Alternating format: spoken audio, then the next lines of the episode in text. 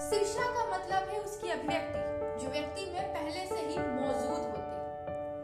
ये वही शिक्षा है ना, जो एक समय तक लड़कियों को नहीं दी जाती थी। ये वही शिक्षा है जिसके लिए उन्हें लायक नहीं समझा था लेकिन जब हम संस्कृति के चार अध्याय जी हाँ ये किताब आप सब ज़रूर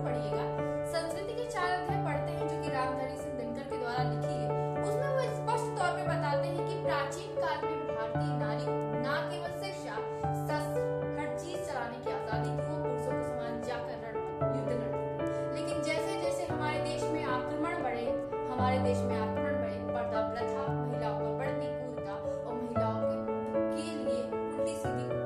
चालू किया गया, जिसके चलते उन्हें शिक्षा जैसे मूलभूत अधिकार से वंचित कर दिया गया। हाँ आप सब कह सकते हैं, जब अंग्रेज़ आए तो उन्होंने लड़कियों के लिए भी स्कूल खोला, लेकिन वहाँ पर सिर्फ़ हाई क्लास जाती थी। आज सावित्री बाई फुले का जन्मदिन और आज ही के दिन मैं आपको बता